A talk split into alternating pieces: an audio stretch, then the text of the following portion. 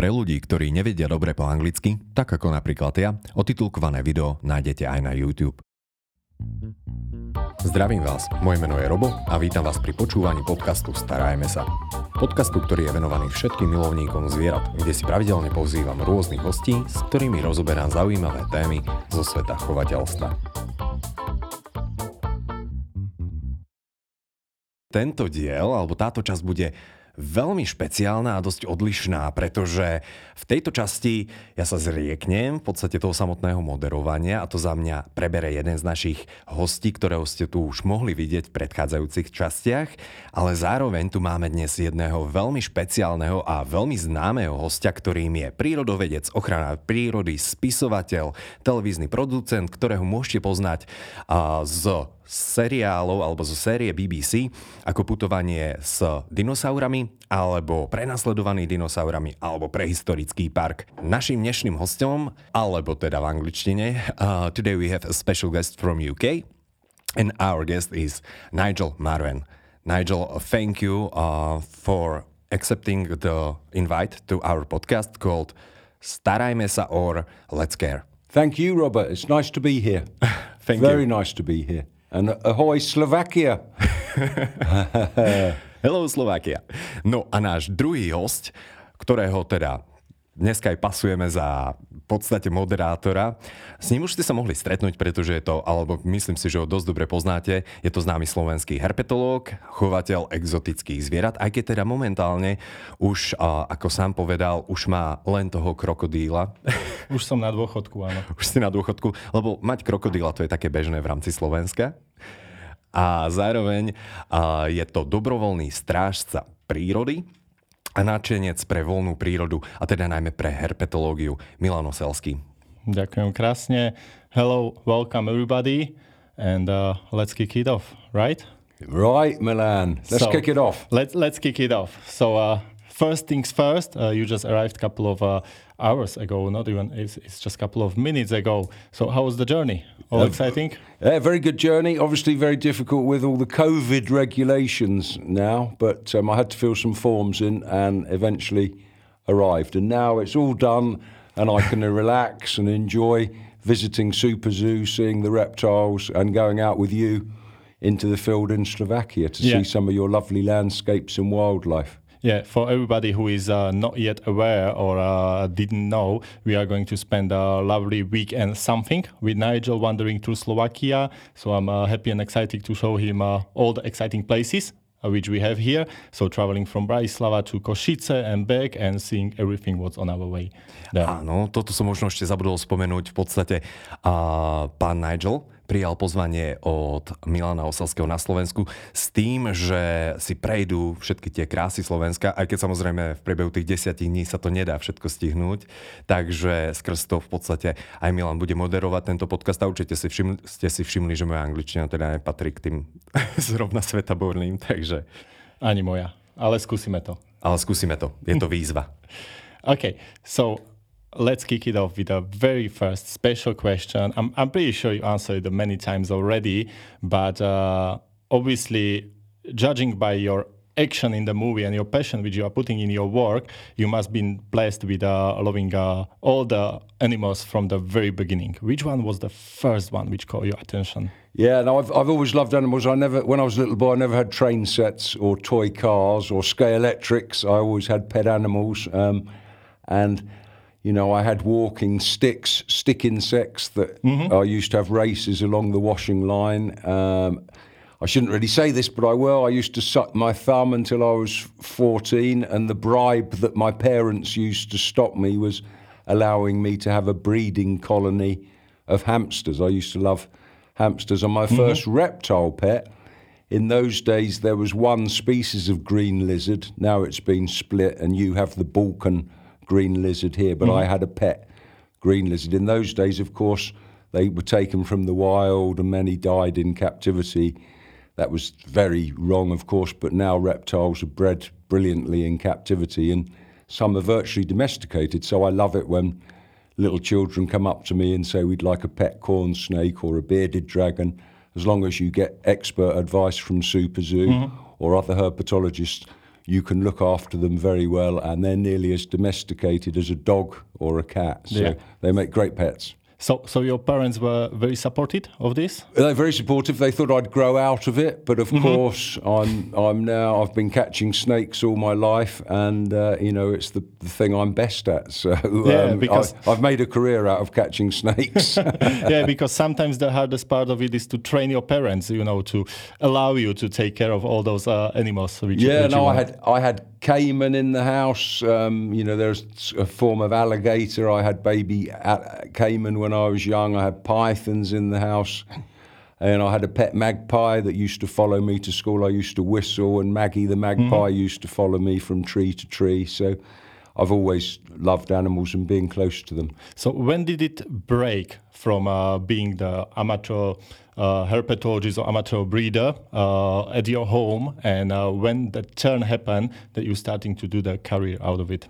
Well, I had to. Um, obviously, children always ask, "How can we be you?" Um, and if you want to be uh, me, the best thing to do is work very hard at school and get qualifications. So I went to university at Bristol and got a botany and zoology So degree. no cheating there. and uh, yeah, no cheating. But no, that's and I enjoyed it. And then I had to decide whether to work in a zoo, carry on in science. I was truly hopeless at statistics and mathematics, so that wasn't an option for me. In the days of observation, bi- observational biology with Konrad Lorenz uh, had changed, and it was all about statistical analysis. So the next best thing, or the best thing, was to make television programs, and then you can get across the work of science scientists, the amazing discoveries they've made about worms or lizards or birds. You can get that out to a wider audience. So for me, it was perfect, and I didn't have to understand how the scientists used the statistical analysis to come up with their theories. I just needed to read the abstract and find out the wonderful things they'd found out.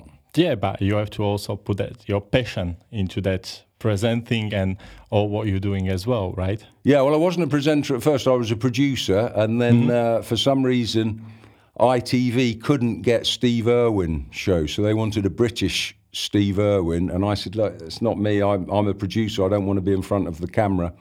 And they persuaded me to do a screen test, and then that's how it all happened. And my first series was a series called Giants, where I went around the world and compared myself to the biggest bears, the biggest sharks, the biggest snakes around today, and that's how everything began. hmm So you are now uh, obviously being a role model for a lot of young kids who would like to be chased by dinosaur or who would like to be catching the snakes. Uh, who was your role model? Uh, David Attenborough and, and Gerald Durrell, of course. If, if if some of the people in Slovakia haven't read Gerald Durrell's book, My Family and Other Animals, I'm sure it's been translated here. It's a wonderful book about growing up on the island of Corfu and him finding, through the eyes of a little child, seeing praying mantises and tortoises and all of those things. And David Attenborough, of course, um, you know, he's the, the, the greatest. We all grew up with him in the UK and around the world. You know, everyone knows his voice. Um, so he, he was a hero of mine. Well, and uh, he still is, and uh, let's hope he still will be for a for a long time. Yeah. I mean, it's just amazing uh, at that age, still producing, still doing uh, books and everything. Yes. So, how many movies did you make? Oh, I've made a lot. I, I mean, I made five dinosaur movies, and then, of course, my day job is making wildlife movies: Ten Deadliest Snakes, uh, Wild Colombia, Untamed China, Wild Philippines. All of them have been shown in Central Europe, Slovakia. They're ve- they're very popular, which is which is great news, really. Um, and I was very proud because my series Untamed China got more viewers in Poland than David Attenborough's series at the time. So I'm nearly as popular as Attenborough here in Central Europe. But uh, so probably if you added them up, I've done about nearly a hundred shows, and I, that's not exaggerating. So I've done a lot. That is Um, quite impressive number. Yeah, a lot of television programs. So, which one is the most favorite? I think uh, I like the dinosaur shows. Um, sea Monsters, where I travelled to the 10 deadliest seas of all time, was fantastic because it was more scientific than Prehistoric Park and amazing creatures. Tanystropheus, the marine reptile with the long neck. Megalodon, of course, everyone would like to see Megalodon. Um, so I enjoyed that. And in terms of wildlife programs, you know, wherever I go, it's it's a new favourite. You know, I, I, am one of the only presenters to have met pandas in the wild in China. That was a fantastic mm. experience. And I know you are ambassador of the uh, panda conversation, uh, panda uh, conservation uh, as well, but we will get there. Um, obviously, when you are doing all these uh, movies, and I've seen m- many of them, uh, obviously because I was growing up on you uh, making movies.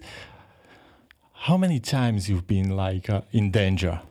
Uh, because I, obviously you had some really close encounters, not meaning now T-Rex, of course, but uh, but most with anacondas, spiders. Yeah, no, I, I always say to people the most dangerous thing about our jobs, if you're a TV presenter, is travelling to and from the location. Mm. If you're in dangerous roads in Iran or China or whatever, that's the most dangerous thing because with the animals, we're always taking calculated risks. So I've swum outside a cage with a white mm-hmm. shark in South Africa, but I'd watched the sharks for seven days before that and I waited until the water was clear. Mm-hmm.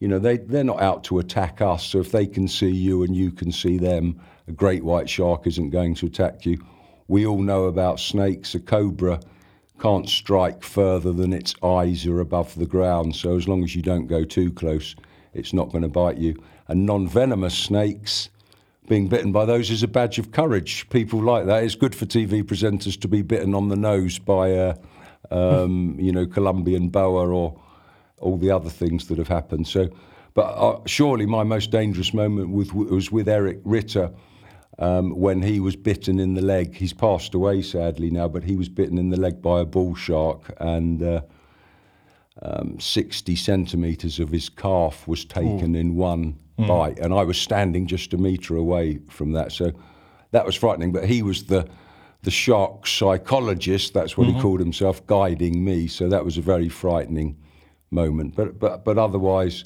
you know, I've been in boats where a boat's gone over a wave and I've nearly fallen off the mm-hmm. front mm. into into great white shark waters. But otherwise, I've never had malaria. I've never had a tropical disease. I've never broken a limb. Mm. Um, I've never had a nosebleed. I've never had a black eye. So, um, you know, touch wood. I've been very yep. lucky. Yep. Uh, me, for uh, for instance, I already had all of them yeah. in Africa, so I wasn't that lucky.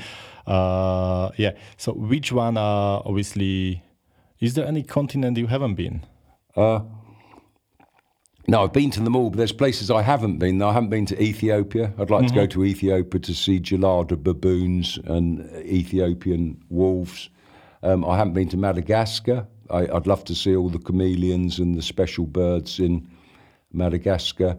Um, and I haven't. I've been to Papua New Guinea once to film mm-hmm. a giant rat, the largest rat in the world, but I've never seen all of the birds of paradise, which I'd love to do, and some of the amazing reptiles in uh, in, mm-hmm. Papua, Papua, New Guinea. Yeah. Um, so. Um, you know, there's there's a few places I'd like to go. Marven in Madagascar would be a good series, I think. So oh, hopefully we can do that. And, and, and I, wasn't there yet, so let's go. yeah, no, for sure, that would be wonderful. Yeah, and which which one of those places where you've been uh, caught your attention at most? Oh, that's a very difficult question because they're all they're all very good. Costa Rica is a great place for ecotourism. Guatemala is just as good. It's got volcanoes. You can see volcanic lava, pink-headed warblers, mm. the Guatemalan beaded lizard, which is one of the most spectacular venomous lizards in the world. Um, China's fantastic. Um, North America's got some unbelievable national parks and places to see. So everywhere mm. is. I, I, like I like deserts as an environment. I'm I'm truly looking forward to Slovakia. You've got some extraordinary landscapes here. To you know to go to the high mountains, you know snow-capped mountains. You've got amazing wetlands. You've got amazing, and of course. Um, you know, we've destroyed all of our wildlife in the UK. Biodiversity is the lowest of any country in Europe. But so far, you haven't because agriculture isn't that intensive. It's becoming more intensive. So hopefully, it won't get too bad and you won't lose your lapwings and all of these farmland birds yeah, like we have. But uh, I, I can't wait to see. You know, you still have flower-filled meadows with butterflies. You still have reptiles. You still have, um, you know, salamanders uh, mm. in in the woodlands. You know, it's it, for a naturalist to grow up. Slovakia is a truly amazing country. It is, it is, and uh, that's why I'm also trying to protect it as much as I can. So that's why I'm volunteered the National Guard, and uh, you know, uh, sometimes I, I have the feeling that people don't really appreciate what we've got here. Uh, you know, been doing uh, quite a bit of traveling as well myself, seeing how uh, other countries can go from paradise to literally broken countries from the view of ecosystem and that, that's something which interests me quite a, lot as well. Uh, obviously, you've been doing uh, traveling and all these movies for uh, many, many years. How do you feel about all these climate changes and uh, not not only just the climate changes, but about all these agricultural changes and the damage we are doing to the ecosystem? You most yeah. likely have seen many places uh, 20, 30 years ago and now, and when, when you compare that. Yeah, no, I mean, the world has got massive problems. Um, climate change is, is a huge one. It's not too late, but we've got to do something now. We've got to change mm. our way of doing things now or come up with new technologies to solve climate change. I mean, all of these recent floods in Germany, terrible fires in Greece, in California. I mean, it's incontrovertible that we've caused climate change and it's happening right now, and we've got to do something about it and the loss of biodiversity is another massive problem, nearly as important as climate change. Climate change obviously makes it worse, but we've still got to protect our pollinating insects, we've still got to protect our butterflies, our reptiles, because if we lose them, um, we're going to be lost as well. So, so do you think we are capable of saving that? I, I, I, think we are. I'm I, am always a, an optimist, and you know, in England there's a bird called a red kite, and it's been brought back from the brink of extinction. Now, if you drive to Heathrow, mm-hmm. you can see them flying along the motorway.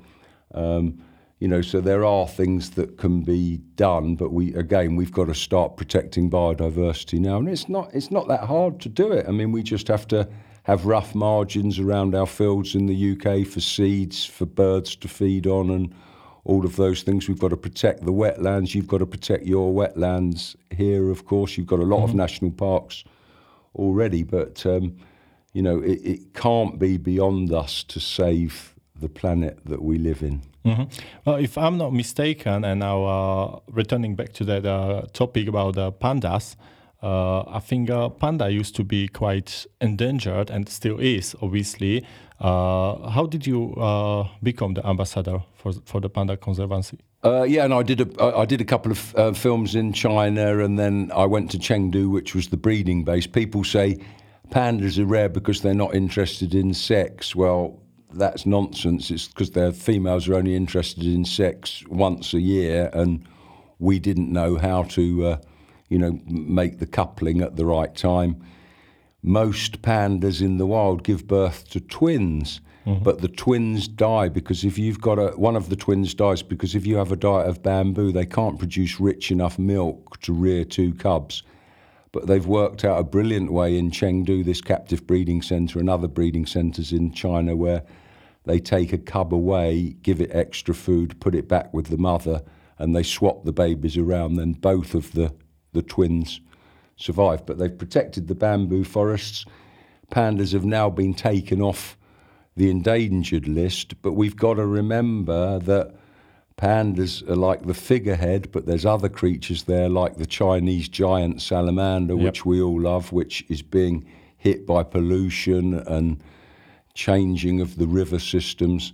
There's the green peacock, which is a lovely bird, which is getting very rare in China. So we've got to be careful. These iconic animals, please protect them because the panda's protected, all of this forest is protected, so other animals are looked after as well. But we can't just concentrate on the iconic exactly. ooh species. We've got to protect reptiles as well. Reptiles need our love as much as pandas do. Uh, abs- absolutely. I mean, uh, there is a good thing about iconic animals because obviously they gain a lot of attention and they get a lot of public appreciation. Uh, but the good side effect is that uh, you know if we all start protecting the uh, the giant salamander, the the freshwater salamander in China, of course we are protecting every other living animals which is living in that river, right? Because uh, sometimes we don't even and that's uh, that's no secret that, that we don't even know how many species we wiped out without actually mm. discovering them right? Uh, because uh, and we will never know how many uh, how many uh, uh, animals we've managed to uh, to take away or to make extinct be- before we of course found them. And I think, and also I think attitudes are changing now, which is why you know, Super Zoo is so successful, people like being close to reptiles mm-hmm. now. And if they hear turtles are becoming extinct and leatherback turtles, in the uh, Pacific, they're okay in the Caribbean, but in the Pacific, they could become extinct. That population is in serious trouble. Things need to be done to protect them. And if people now hear about turtles, they do want to protect them. If they even hear about Orsini's viper, which is an insectivorous viper here in Europe, it's declining a lot, but there's a lot of conservation programs to protect that and people don't say, oh, I'm not going to help with the snake. They say, snakes are beautiful, let us help please. So attitudes are changing. Yeah, attitude is changing, and I think uh, it's changing back uh, back to its roots because uh, obviously when I've, I've been doing uh, quite a few of uh, research on the reptiles, uh, people in Slovakia, for instance, 200 years ago, there's been a cult of the of the home snake, right? So if you had snake at your house, you've been considered lucky because you had a lot of mice. You know, it helped you to actually keep your food for yourself, mm, right? Mm. Because uh, it reduced all these uh, little rascals, uh, little rats and uh, mice who've been uh, eating your food, right? Then somehow the situation drastically changed, and a lot of people are starting to be afraid and scared of snakes and obviously killing them etc but right now i see that it's turning back to its roots that uh, people again starting to protecting the snakes because realizing that uh, uh, of course you might not love them but at least respect them to the degree that uh, you know if you don't help at least don't harm Mm, I would mm. say it in uh, that way. So I'm very happy to see that happening uh, here as well. A lot of conservancy taking places, and you've been uh, you've been also uh, doing a movie about anti poachers. I just I just found this uh, found this connection when we're talking about snakes, which was called black mambas. Oh, that was yeah, that, that was, that was that also about protection, that, right? That, that was a, a, a, female group in, in Africa that protected rhinos. Now, rhinos, of course, you know, when you, when you were a boy, when I was a slightly bigger boy, we thought that rhinos had been saved, but in fact, we'd only won the battle, and now people are going in with helicopter gunships and using darts to tranquilise. Vets are being involved to tranquilise rhinos.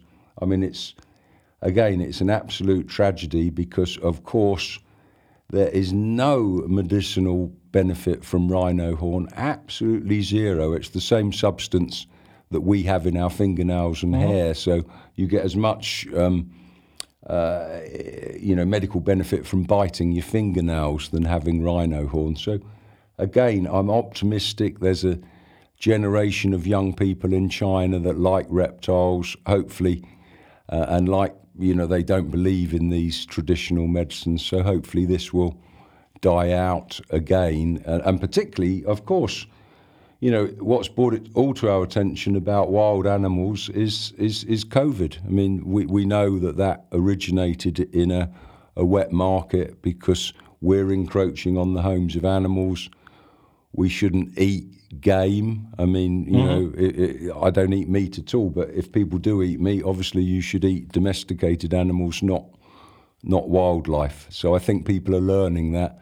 Don't mm-hmm. eat don't eat monkeys. Don't eat bush meat because it can transmit very, very serious diseases. Mm-hmm. Right. Yeah. Abso- absolutely.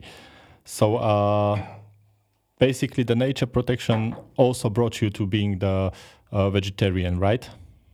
No, not really. No, I just went off. I mean, I should really say that, but I, I read an article in one of our newspapers about a Japanese man who was 102 and uh, he was still flirting with girls and he didn't eat meat. So I thought I'd like to do that when I'm 102. so it was as simple as that. And also, when I went to university, we used to stay out late at night and come back and have a massive half pound beef burger. And it used to make me feel ill having it. And, and nowadays, I, I do eat fish as well, so I'm I, I'm not a vegetarian. I'm a pescatarian. But nowadays, there's so many amazing dishes that are vegetarian, or um, you know, in every country in the world now. So um, it's no hardship not eating meat. And if people could have one day a week meat free, or two days a week meat free, that really is going to help climate change. It really is going to help if if people can do that. and it's absolutely going to help their health as well. Yes. right? Yeah, for uh, sure. Uh, even uh, when we look at back at our roots, uh, we never had a chance to have a meat every single day like No. we do have right now. Right, Yeah. and the meat was really for the weekends or the celebration occasions only, uh, because it was always uh, very very rare. Okay, what are your dreams? I mean, you've achieved quite a lot. What is something what you still want to achieve?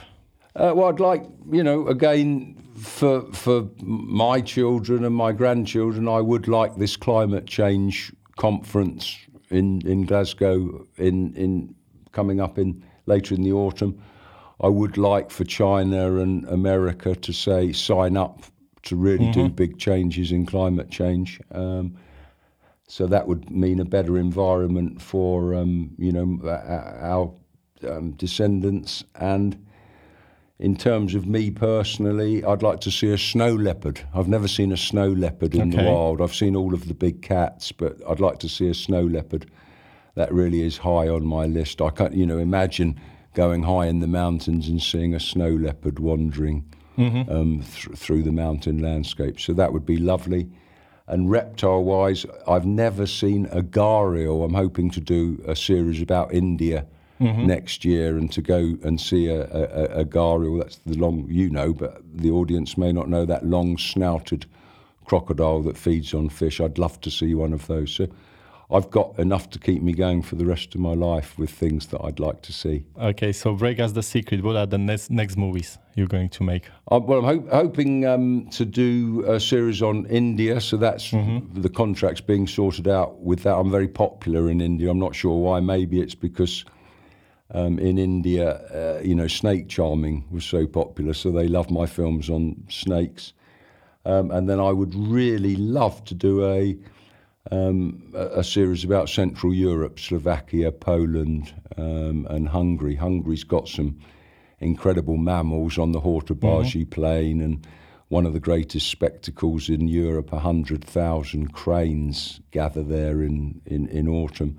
And of course, Slovakia, some amazing landscapes and wildlife. I'd love to see, um, you know, be involved in filming the eagles here and um, seeing some of the, the, the amazing reptiles that you could show me. So, fingers crossed that would happen. And as I'm so, as my films are so popular in Central Europe, it makes sense to do a series about about the countries here. Absolutely. Let's hope I'm- that it will work out. I'm hoping that will happen. Yeah, that will be great. Yeah. Uh, okay. Uh, thank you very much for this uh, discussion. Anything you would like to uh, send to our uh, viewers or listeners? No, just say just say thank you very much. I'm really looking forward to seeing your country. And I say, if you do want to, uh, you know, get a reptile pet, make sure that it's captive bred. Um, Super Zoo, that's the place to go to. They don't uh, sell captive caught animals. It's all animals bred in captivity. There's some really great breeders here, and they're um, you know, giving very healthy animals to Super Zoo. So I like it when children get a pet corn snake or a bearded dragon because it, it engenders a real interest in nature. And if they hear about rainforests being destroyed or deserts being destroyed, then they will do a lot to help that. And that all started by them keeping a pet corn snake or bearded dragon when they were children. So, um, and, and, and thank you so much for enjoying my shows. I'm glad that uh, I've got so many fans here, particularly for Prehistoric Park and all the dinosaur Yeah. shows. Even Robert and his brother used to watch when they were younger. So uh, That's good news, isn't it, Robert? Thank you so much for watching. Thank you. Uh, v podstate už asi všetko. Čo by sme mohli? Za mňa všetko. Budete počúvať asi tento podcast až po našej návšteve. Áno. Ale ak viete cestovať v čase, tak dneska v Superzoo v Rači a na budúci týždeň v Košiciach sa môžete stretnúť s Nigelom priamo na predajni. Áno, a plus ešte navyše teda ak budete mať šťastie a budete náhodou niekde na turistike v rámci nejakých zaujímavých miest na Slovensku, tak určite sa môžete stretnúť s pánom Nigelom, ale rovnako tak aj s Milanom, niekde v takzvané v teréne. Super, musím povedať, že za mňa, za mňa to bol asi najjednoduchší rozhovor, sa musím priznať. bol to fajn naozaj. I believe that you enjoy, you will enjoy Slovak nature. We are so small country, but we have a really great nature. Yeah, no. Great diversity. Nigel, Milan, thank you so much. Thank Ďakujem you very much. pekne. Thanks, Robert. Počúvali ste podcast Starajme sa s Robom Šemerom a ak sa vám tento podcast páčil, môžete sa prihlásiť na jeho odber v aplikáciách Apple Podcasty, Google Podcasty, Spotify, rovnako nás nájdete na YouTube a všetky nahraté časti nájdete aj na internetovej stránke starajmesa.sk.